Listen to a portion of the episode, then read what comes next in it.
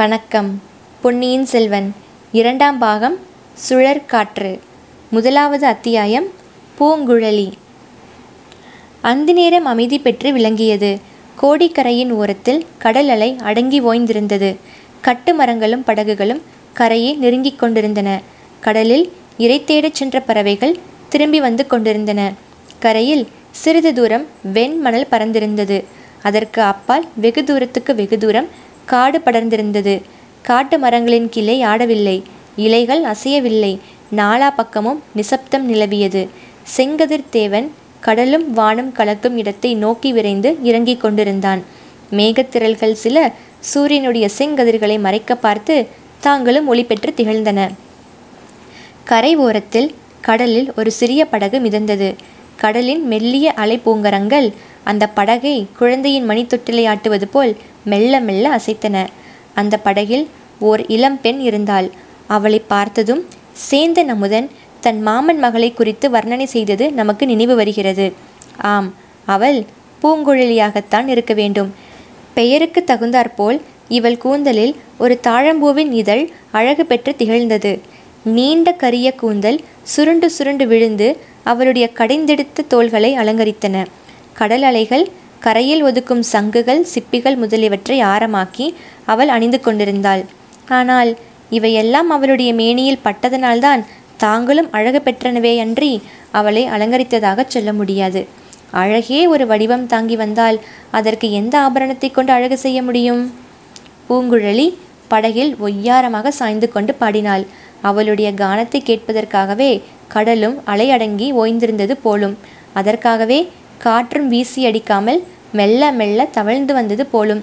தூரத்தில் தெரிந்த காட்டு மரங்களும் இலையசையாமல் நின்று அவளுடைய கானத்தை கவனமாக கேட்டன போலும்.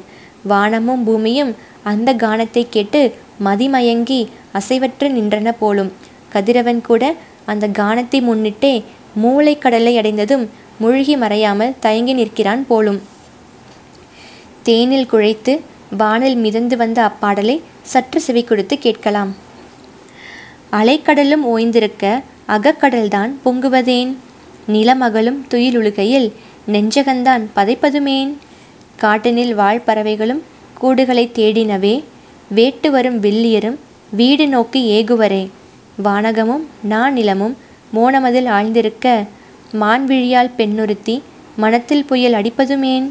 வாரதியும் அடங்கி நிற்கும் மாருதமும் தவழ்ந்து வரும் காரிகையால் உலந்தனிலே காற்று சுழன்றடிப்பதுமேன்? அந்த இளமங்கையின் உள்ளத்தில் அப்படி என்ன சோகம் குடிக்கொண்டிருக்குமோ தெரியாது. அவளுடைய தீங்குரலில் அப்படி என்ன இன்ப வேதனை கலந்திருக்குமோ தெரியாது. அல்லது அப்பாடலின் சொற்களோடு ஒருவேளை கண்ணீரை கலந்துதான் பாடலை அமைத்து விட்டார்களோ? அதுவும் நாம் அறியோம்.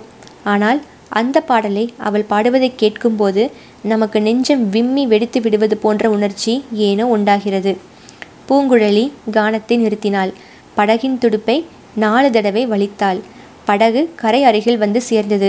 பூங்குழலி படகிலிருந்து துள்ளி குதித்து கரையில் இறங்கினாள். படகை கரையில் இழுத்து போட்டாள். கரையில் சில கட்டுமரங்கள் குப்பலாக கிடந்தன. அவற்றின் மீது படகு சாய்ந்து நிற்கும்படி தூக்கி நிறுத்தினாள். சாய்ந்து நின்ற படகில் தானும் சாய்ந்து கொண்டு ஒருமுறை சுற்றுமுற்றும் பார்த்தாள். அதோ கலங்கரை விளக்கின் உச்சி மண்டபத்தில் தீமூட்டியாகி விட்டது. தீ ஜுவாலை விட்டு எரிக்கிறது. இனி இரவெல்லாம் அந்த ஜோதி எரிந்து கொண்டிருக்கும். கடலில் செல்லும் மரக்கலங்களுக்கு அது அருகில் நெருங்க வேண்டாம் என்று எச்சரித்து கொண்டிருக்கும். கோடிக்கரை ஓரத்தில் கடலில் ஆழமே கிடையாது. கட்டு மரங்களும் சிறிய படகுகளும் தான் அந்த பகுதியில் கரை ஓரமாக அணுகி வரலாம்.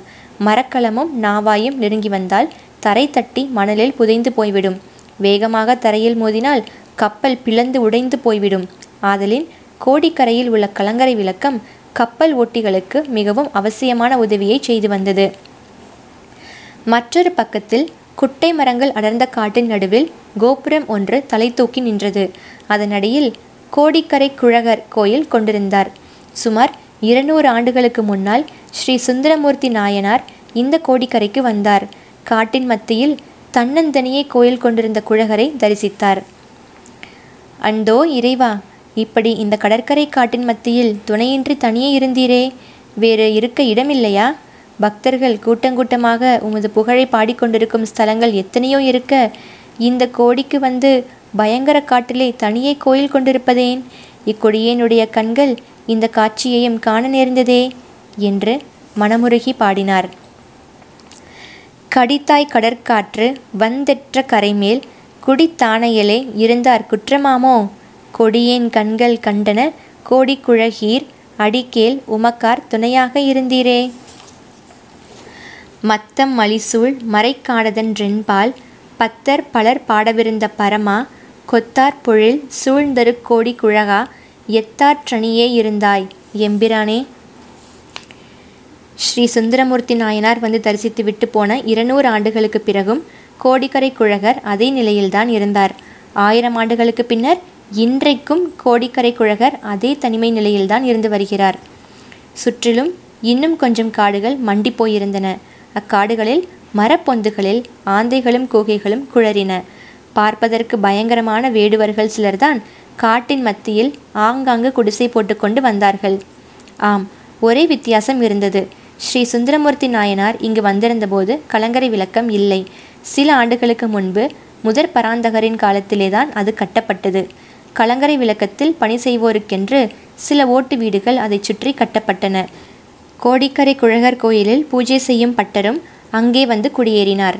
பூங்குழலி கடற்கரை ஓரத்தில் படகின் மீது சாய்ந்த வண்ணம் நாற்புறமும் பார்த்தாள். கலங்கரை விளக்கத்தை பார்த்து அந்த பக்கம் போகலாமா என்று யோசித்தாள். பிறகு குழகர் கோயிலின் கோபுர கலசத்தை நோக்கினாள். அச்சமயம் கோயிலில் சேமங்கலம் அடிக்கும் ஓசை கேட்கவே பூங்குழலி ஒரு தீர்மானத்துக்கு வந்தாள். அதற்குள் வீட்டுக்கு போய் என்ன செய்வது? கோயிலுக்கு போகலாம், பட்டரை தேவாரம் பாடச் சொல்லி கேட்கலாம், பிறகு பிரசாதமும் வாங்கி கொண்டு வரலாம். இப்படி முடிவு செய்து கொண்டு பூங்குழலி கோயில் இருந்த திசையை நோக்கி நடந்தாள். ஆடிக்கொண்டும் பாடிக்கொண்டும் துள்ளி குதித்து கொண்டும் நடந்தாள். வழியில் மான் கூட்டம் ஒன்றை கண்டாள். மான்கள் மணல்வெளியை தாண்டி காட்டை நோக்கி சென்று கொண்டிருந்தன. ஏழு எட்டு பெரிய மான்களோடு ஒரு சிறிய மான்குட்டியும் பாய்ந்து ஓடி கொண்டிருந்தது. மான் கூட்டத்தை பார்த்ததும் பூங்குழலிக்கு உற்சாகம் உண்டாயிற்று. அவற்றை பிடிக்கப் போவது போல் தொடர்ந்து குதித்து ஓடினாள். ஆனால் என்னதான் விரைவாக ஓடினாலும் மான்களோடு போட்டியிட முடியுமா? மான் கூட்டம் பூங்குழலியை முந்திக் கொண்டது. முன்னால் சென்ற மான்கள் ஓரிடத்தில் நாலு கால்களையும் தூக்கி வானத்தில் பறப்பது போல் நீண்ட தூரம் தாவி குதித்தன. அங்கே புதை சேற்றுக்குழி இருக்கிறதென்று பூங்குழலி ஊகித்து கொண்டாள். பெரிய மான்கள் எல்லாம் அக்குழியை ஒரே தாண்டலில் தாண்டி அப்பால் பத்திரமாய் இறங்கிவிட்டன. ஆனால் மான் குட்டியினால் முழுவதும் தாண்ட முடியவில்லை. அக்கறை ஓரமாக அதன் பின்னங்கால்கள் சேற்றுக்குழியில் அகப்பட்டு கொண்டன. முன்னங்கால்களை கரையில் ஊன்றி மான்குட்டி ஆன மட்டும் கரையேற முயன்றது. ஆனால் அதன் பின்னங்கால்கள் சேற்றில் மேலும் மேலும் புதைந்து கொண்டிருந்தன. தாய்மான் கரையில் நின்று குட்டியின் நிலையை கவலையுடன் நோக்கியது. அதனால் தன் குட்டிக்கு உதவி எதுவும் செய்ய முடியவில்லை. இதையெல்லாம் ஒரு நொடியில் பார்த்து அறிந்து கொண்ட பூங்குழலி அந்த புதைச்சேற்றுக்குழி எங்கே முடிகிறது என்பதை கண்டு தெரிந்து கொண்டாள். புதைக்குழி ஓரமாக ஓடி சென்று கெட்டியான இடத்தின் வழியாக கடந்து எதிர்ப்புறத்தில் மான்குட்டி சேற்றில் அகப்பட்டு கொண்டு தவித்த இடத்தை அணுகினாள். தாய்மான் முதலில் அவளை கண்டு மிரண்டது. பூங்குழலிக்கு மானின் பாஷை தெரியும் போலும். மிருதுவான குரலில் அவள் ஏதோ சொல்லவும் தாய்மான் பயம் நீங்கி நின்றது. பூங்குழலி புதைச்சேற்றுக்குழியின் கரை ஓரத்தில் முன்னங்கால்களை மடித்து உட்கார்ந்து கைகளை நீட்டி மான்குட்டியை பற்றி பலமாக இழுத்து கரையேற்றினாள். சில வினாடி நேரம் அந்த மான்குட்டியின் உடம்பு வெடவெடவென்று நடுங்கிக் கொண்டிருந்தது. தாய்மான் அதன் அருகில் நின்று முகர்ந்து பார்த்ததும் தைரியம் கூறியது போலும். அவ்வளவுதான். அடுத்த வினாடி தாயும் குட்டியும் மீண்டும் பாய்ந்தோடின. சி, கொஞ்சமும் நன்றியில்லாத மிருக ஜென்மங்கள் என்று பூங்குழலி தனக்குத்தானே சொல்லி கொண்டாள். ஆனால் மனிதர்களை விட இந்த மான்கள் மட்டமாய் போய்விடவில்லை என்று அவளை தேறுதலும் சொல்லிக்கொண்டாள். பிறகு மறுபடியும் குழகர் ஆலயத்தை நோக்கி நடந்தாள். மணல் வெளியை தாண்டியதும் மரஞ்செடிகள் அடர்ந்த காட்டு வழியில் போக வேண்டி இருந்தது. மேட்டில் ஏறியும் பள்ளத்தில் இறங்கியும் போக வேண்டி இருந்தது. அந்த காட்டை இயற்கையின் விசித்திரங்களில் ஒன்று என்றே சொல்ல வேண்டும். அங்கே கற்பாறைகளினால் அமைந்த மலைகளோ குன்றுகளோ இல்லை. ஒரே மணல் வெளிதான். ஆங்காங்கு மணல் மேடிட்டு மணல் மேட்டின் மீது செடிகளும் மரங்களும் முளைத்ததினால் கெட்டிப்பட்டு குன்றுகளாக மாறிப்போயிருந்தன. குன்றுகளுக்கு பக்கத்தில் பள்ளங்களும் இருந்தன. அத்தகைய காட்டில் வழி கண்டுபிடித்து போவது எளிய காரியமன்று. வெகு தூரம் நடந்துவிட்டது போல தோன்றும். ஆனால் திரும்ப திரும்ப புறப்பட்ட இடத்துக்கே வந்து கொண்டிருப்போம். பூங்குழலி அந்த காட்டு வழியில் புகுந்து அதிவிரைவாக நடந்து ஆலயத்தின் அருகே வந்து சேர்ந்தாள். கோவிலுக்கு வெளியிலும் உட்பிரகாரத்திலும் கொன்னை, பன்னீர் முதலிய மரங்கள் ஓங்கி வளர்ந்து மலர்ந்து குலுங்கி கொண்டிருந்தன. பூங்குழலி ஆலயத்துக்குள் போனாள். பட்டர் அவளை பார்த்து முகமலர்ந்தார். அந்த கோயிலுக்குள் சாமி தரிசனம் செய்வதற்காக வருவோர் அருமை. ஆதலின் அருமையாக வருகிறவரை பார்த்து பட்டர் மகிழ்வது இயல்புதானே. தேங்காய் முடியும் பிரசாதமும் கொண்டு வந்து பட்டர் கொடுத்தார். அம்மா, கொஞ்சம் காத்திருக்கிறாயா? நானும் இதோ சந்நிதியை பூட்டிக் கொண்டு வீட்டுக்கு வருகிறேன் என்றார். இருட்டிய பிறகு அந்த காட்டு வழியில் செல்வது கொஞ்சம் சிரமமான காரியம்தான். ஆனால் வழி காட்டுவதற்கு பூங்குழலி இருந்தால் கவலையே கிடையாது. இருக்கிறேன் ஐயா, எனக்கு அவசரம் ஒன்றுமில்லை. மெதுவாக கோயில் கைங்கரியங்களை செய்து முடித்து கொண்டு புறப்படுங்கள் என்று பூங்குழலி கூறிவிட்டு கோயில் பிரகாரத்துக்குள் வந்தாள். மரக்கிளை ஒன்றை பிடித்து கொண்டு பிரகாரத்தின் மதில் சுவரின் மேல் தாவி ஏறினாள். மதில் மூலையில் நந்தி பகவானுடைய பெரிய சிலை ஒன்று அமைக்கப்பட்டிருந்தது. அந்த சிலை மீது சிறிது சாய்ந்த வண்ணம் மதில் மீது காலை நீட்டி படுத்தாள். தேங்காய் மூடியை பல்லினால் சுரண்டி சாப்பிடத் தொடங்கினாள். நாலாபுறமும் இருள் சூழ்ந்து வரும் இச்சித்திரத்தை பூங்குழலி பார்த்து கொண்டே இருக்கையில் குதிரையின் காலடி சத்தத்தை கேட்டாள். சத்தம் வந்த வழியே ஆவலுடன் எதிர்பார்த்து கொண்டிருந்தாள். குதிரை காலடியின் சத்தம் அவளுடைய உள்ளத்தில் ஏதேதோ பழைய ஞாபகங்களை எழுப்பி அவளை கனவுலோகத்தில் கொண்டு போயிற்று. எங்கிருந்தோ இனம் தெரியாத ஒரு துக்கம் வந்து நெஞ்சை அடைத்தது. வருகிறது யாராக இருக்கக்கூடும்? யாராயிருந்தால் நமக்கு என்ன கவலை? கொஞ்ச காலமாக புது ஆட்கள் வருகிறதும் போகிறதும் அதிகமாகத்தான் இருக்கிறது. இராஜாங்க காரியமாக வருகிறார்களாம், போகிறார்களாம். நேற்றைக்கு கூட இரண்டு பேர் வந்திருந்தார்கள். அவர்களை பார்ப்பதற்கே அருவருப்பாய் இருந்தது. அண்ணனை படகு வலிக்கச் சொல்லி ஈழத்துக்கு சென்றார்கள். பணமும் நிறைய கொடுத்தார்கள். அவர்களுடைய பணத்தில் இடி விழட்டும். யாருக்கு வேண்டும் அந்த பணம்? பணத்தை வைத்துக்கொண்டு இந்த நடுக்காட்டில் என்ன செய்வது? ஆனால் அண்ணனுக்கும் அன்னிக்கும் பணம் என்றால் ஒரே ஆசை. எதற்கோ தெரியவில்லை, சேர்த்து சேர்த்து புதைத்து வைக்கிறார்கள். குதிரை காலடி சத்தம் இதோ அருகில் நெருங்கி வருகிறது. ஒரு குதிரை அல்ல, இரண்டு குதிரைகள் வருவது போல தோன்றுகிறது. இதோ அவை தென்படுகின்றன. பள்ளத்திலிருந்து மெல்ல மெல்ல மேட்டில் ஏறி வருகின்றன. நெடுந்தூரம் பிரயாணம் செய்து களைத்து போன குதிரைகள். ஒவ்வொரு குதிரை மீதும் ஒரு ஆள் வருகிறான். முதலில் வருகிற குதிரை மேல் வருகிறவன் வாலிப பிராயத்தவன். பார்க்க லட்சணமாக இருக்கிறான். வாட்டசாட்டமாகவும் இருக்கிறான். முகத்தில் கம்பீரம் இருக்கிறது. ஆனால் அவளுடைய இருதய அந்தரங்கத்தில் குடிக்கொண்டிருக்கும் அந்த இன்னொரு முகத்தின் அழகும் கம்பீரமும் எங்கே? இவனுடைய முகம் எங்கே? பார்க்க போனால் இவனுடைய முகம் மரப்பொந்தில் இருக்கும் ஆந்தை முகம் மாதிரி அல்லவா சப்பட்டையாய் இருக்கிறது. குதிரை மேல் வந்த இருவரில் முதலில் வந்தவன் நமது பழைய நண்பனாகிய வல்லவரையன் வந்தியத்தேவன் தான். பின்னால் வந்தவன் வைத்தியருடைய மகன். இருவரும் பழையாறையிலிருந்து இங்கே வந்து சேர்வதற்குள் இழைத்து களைத்து சோர்வுற்று போயிருக்கிறார்கள். ஆயினும் வந்தியத்தேவனுடைய முகம் கோயில் மதில் மேல் காலை நீட்டி சாய்ந்து கொண்டிருந்த பூங்குழலியை கண்டதும் சிறிது மலர்ந்தது. அவள் தன்னுடைய முகத்தை உற்று பார்த்து கொண்டிருக்கிறாள் என்று தெரிந்ததும் அவனுக்கு இயற்கையான உற்சாகமே பிறந்துவிட்டது. அவனும் குதிரையை நிறுத்திவிட்டு அவளுடைய முகத்தை ஆர்வத்துடன் உற்று பார்க்கலானான்.